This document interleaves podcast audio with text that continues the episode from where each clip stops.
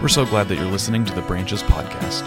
If you're in the Houston area, we'd love to see you in person at 11 a.m. on Sunday mornings. For more information, go to brancheshtx.org. We hope this message helps you draw closer to God and that you hear the good news that you belong. Thanks for listening.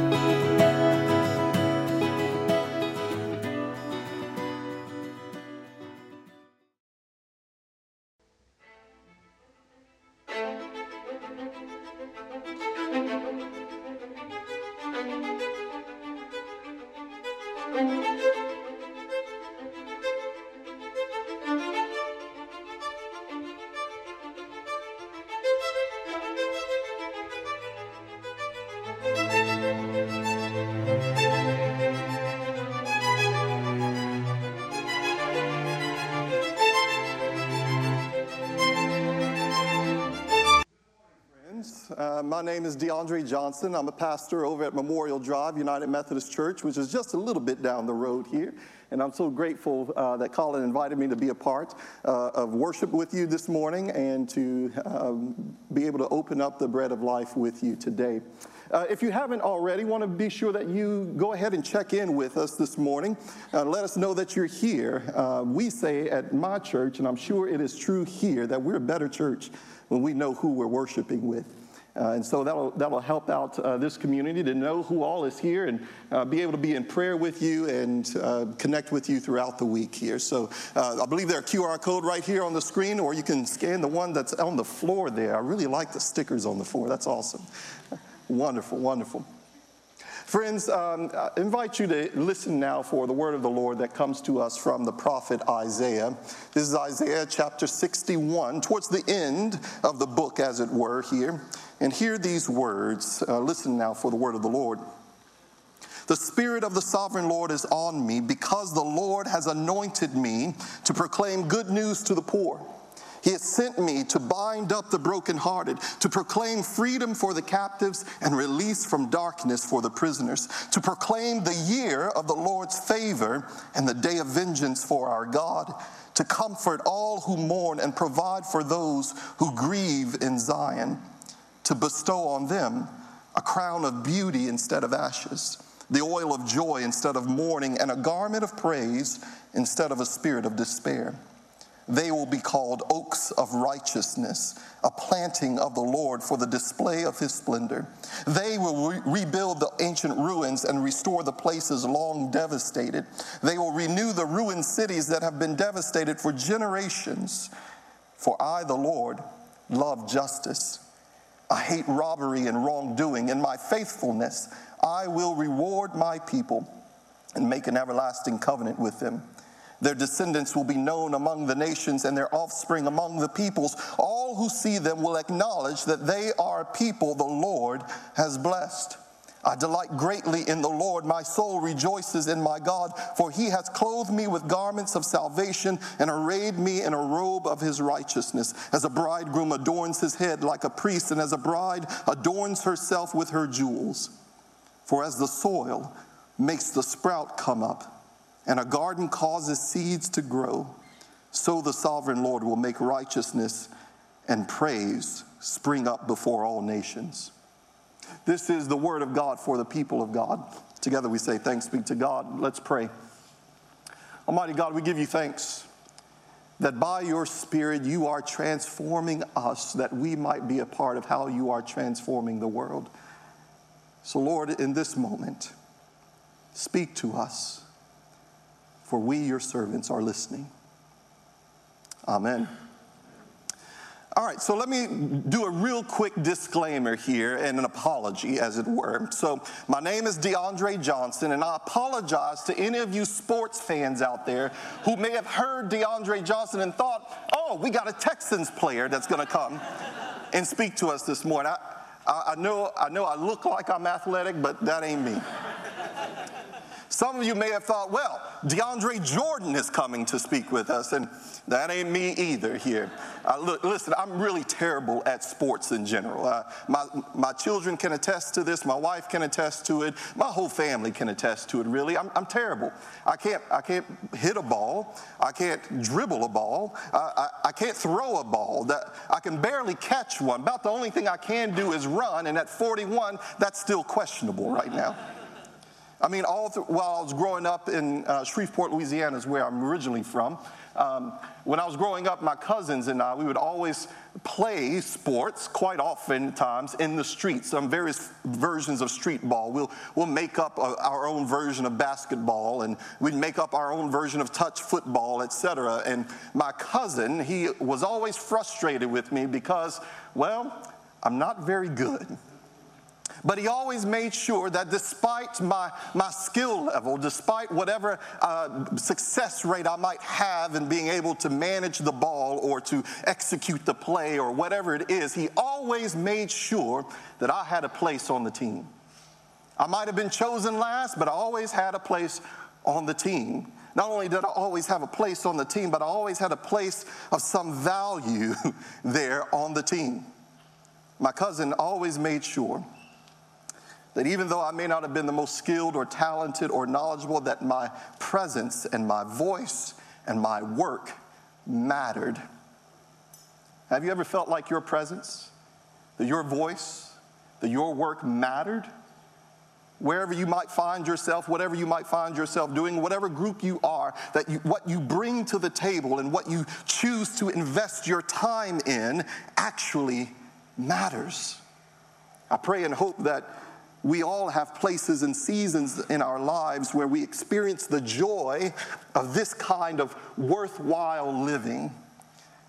But you and I know that sometimes we do have seasons of our lives, even whole lifetimes for some of us, where this is not the case, where we feel or are made to feel like what we bring to the table is not important, or that the work that must be done is beyond our capability or our capacity. And so we sit on the sidelines as disengaged spectators, watching and waiting and hopeful, but also disappointed and frustrated and skeptical. And this perhaps gets magnified when we encounter systems and institutions that are supposed to lead the charge in creating a more just society, a more fair world, but instead are so mired with their own internal conflicts or their own archaic practices or their own problems and persistent prejudices that they contribute more to the problems of the world than to any solutions. So we disengage, saying either, well, that's their problem, I'm gonna let them figure it out. Or perhaps even more pointedly, we might say, to heck with it all. What's the point? Why try at all? In regard to the church or organized religion in general, it's no wonder that some have become disengaged spectators whether they count themselves the nones or the dones or the spiritual but not religious.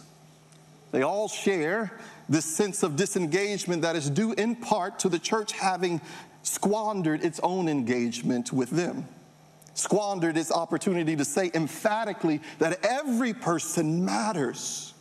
And every person has been called by God to make the world a better place through the power of the Holy Spirit. Every person has a seat at this table.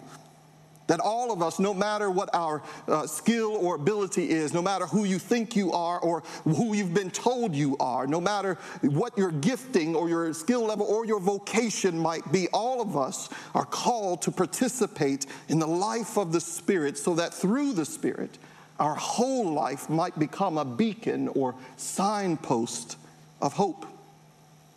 That you, each of you, each of us, even you, have a role to play in creating hope and justice in the world. I mean, don't let anybody fool you, friends, into thinking that this is only for the chosen, or as if there are kind of two classes of people the, the chosen and the not chosen, the, the sacred versus the secular, the, those who have direct access to God and those who don't have access to God. Friends, there is no such divide, really. There, there's really no difference in our chosenness or our sacredness. No, nothing different between pastor and non pastor, between uh, uh, sacredness, between priest and non priest, no matter what you may call it. We all have a place. We all have been chosen by God through the power of the Holy Spirit to be God's servants in the world ministers and proclaimers of, good, of the good news of Jesus Christ.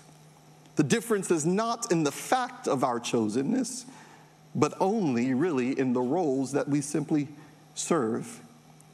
And that the Spirit of the Lord gives you a seat at the table, a voice to be heard, and meaningful work to do. Somebody point to yourself, say, I got work to do. Yeah. This really is the purpose of the power and presence of the Holy Spirit that we receive from God in and through our baptism here. To totally and wholly transform us into agents of God's goodness in the world, to empower and enable your ordinary life to demonstrate the fruit of the Spirit. Some of you may remember that from Sunday school or from some, some time, bygone time past, right? The fruit of the Spirit love, joy, peace, patience, kindness, goodness, faithfulness, gentleness, and self control. To demonstrate our whole life, to demonstrate the fruit of the Spirit and to be the source of these fruit in the world. That you become the source of goodness in the world. You become the source of kindness, the source of gentleness, the source of self control in the world. And all throughout the scriptures, it makes it abundantly clear that whatever God is up to in the world, it necessitates the presence and power of the Holy Spirit, and that those who are faithful to God's mission are identified with and by the presence of the Holy Spirit. In other words, friends, we are spiritual people. And there is something unique and different about those who are filled with and led by the Holy Spirit. Not only does the Spirit give us a seat at the table, but the Spirit then gives us power to be transformed and to transform the world into God's new creation by the power of the Holy Spirit. So, what exactly is this, this power? How are we then to understand the power that the Spirit gives and how it transforms our lives? I invite you to listen again to the words from the prophet Isaiah. Isaiah says, The Spirit of the sovereign Lord is on me because the Lord has anointed me to proclaim good news to the poor sent me to bind up the brokenhearted, to proclaim freedom for the captives and release the literally opening of eyes to those who are uh, from darkness for those who are prisoners, to proclaim the year of the Lord's favor, to comfort all who mourn and provide for those who grieve in Zion. It's important to note, friends, that in this passage, the me that's here is ambiguous. The author doesn't tell us exactly who the me is and makes it become a poetic device that allows the reader, invites the reader to insert themselves. That the Spirit of the sovereign Lord is on me, it's on you, it's on us. God's Spirit, God's Ruach. Uh, I believe uh, uh, Pastor Colin uh, helped you learn Ruach last week there, the, that great Hebrew word that is oftentimes translated as spirit, but we also find it translated as wind, breath, air. In other words, it's God's life presence. God's life presence that gives life to all creation, but also brings forth a new creation. It's that creative energy that surrounds us and is within us, empowers us. God's Spirit, God's Ruach summons us, calls us, empowers, and deputizes us into a life that heralds and participates in God's salvation and justice.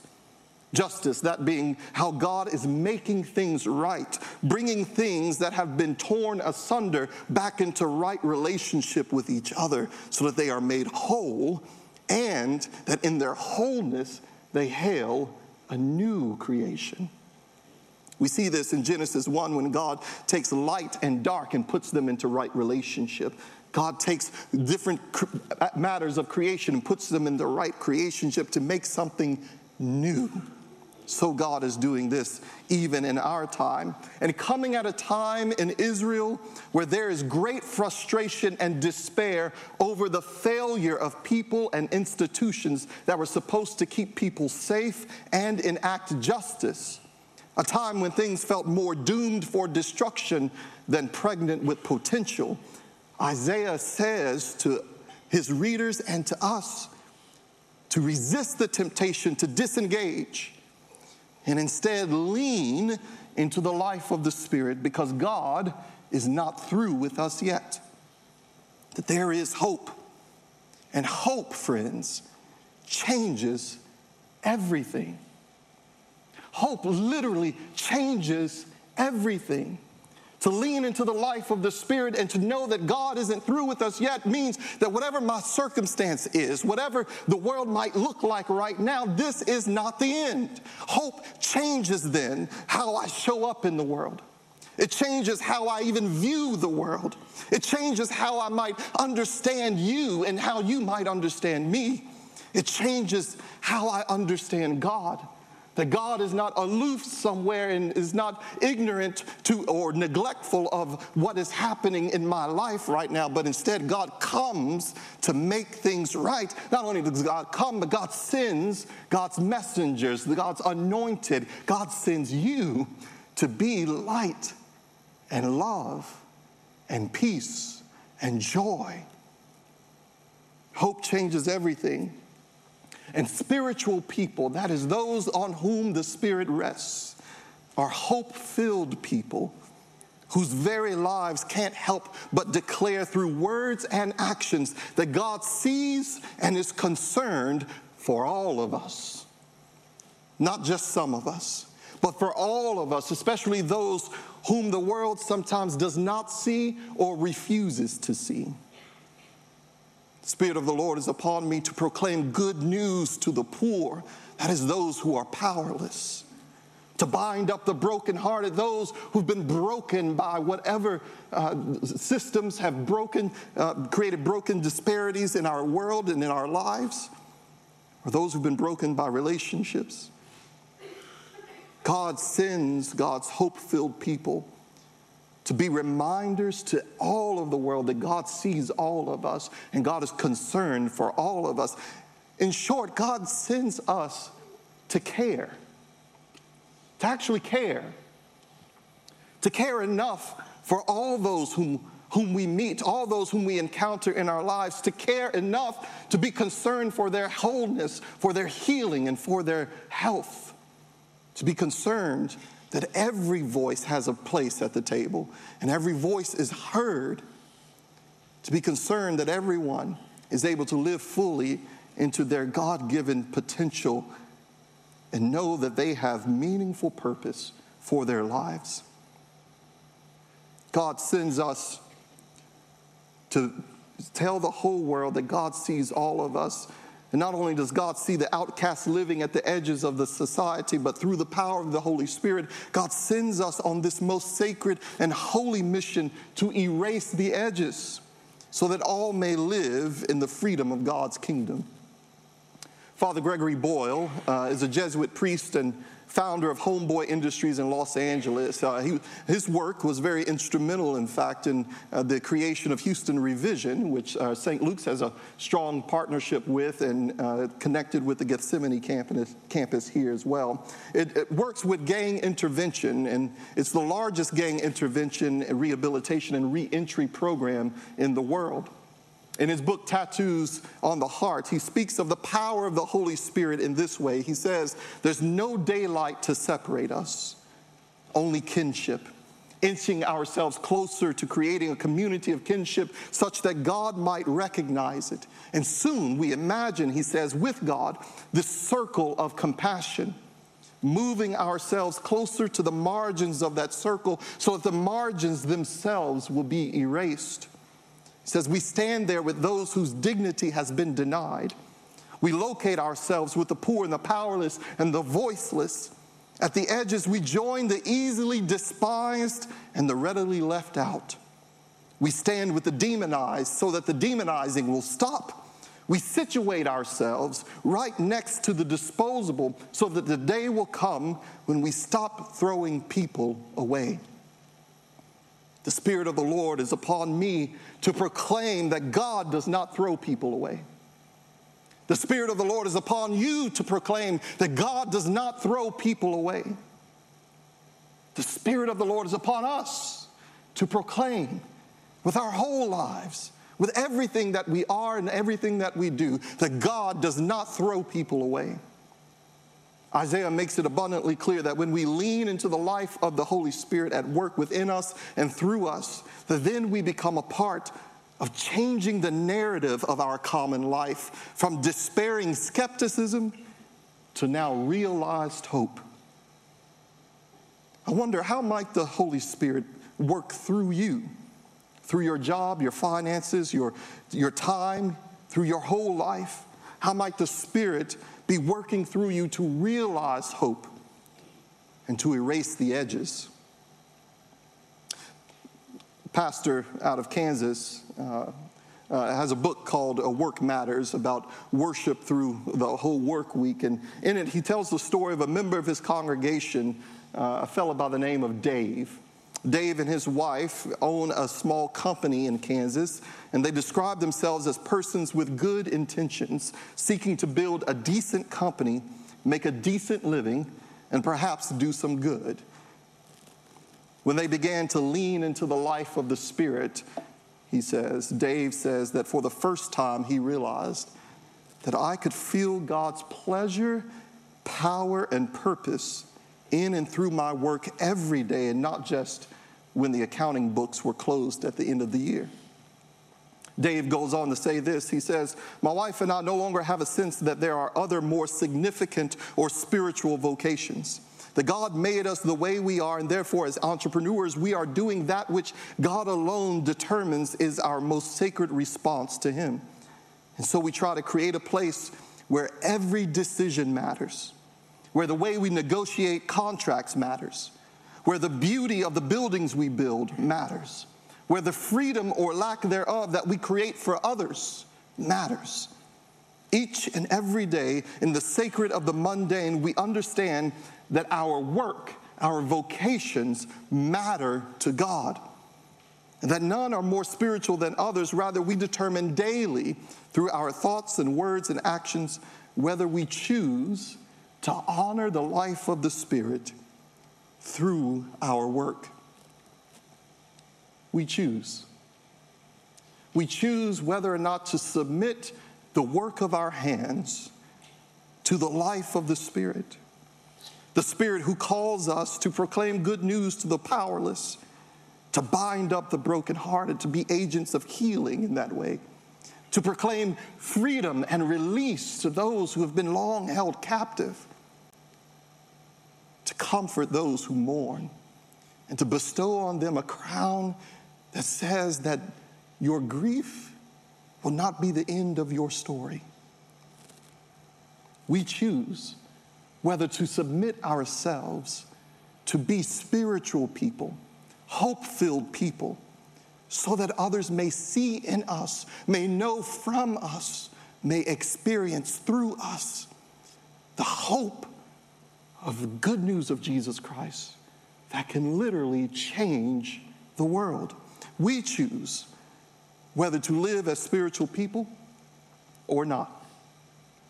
We choose whether to live as hope filled people or not. We choose whether to live into the life of the Spirit or not. Friends, the Spirit of the Lord has chosen you summoning you to hope filled purpose. What will you choose today? Let's pray.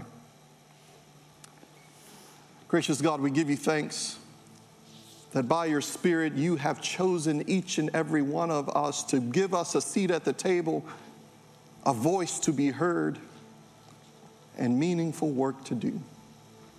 We pray that by your grace, here in this place, we would have courage and boldness to follow where you lead, to live as your hope filled people, so that the whole of our lives, everything we say, everything we do, everything we invest our time in, might share with the whole world that you aren't through with us yet. So bless us now as we come to your table and be reminded of your hope for us. In the name of the Father, Son, and the Holy Spirit, we pray.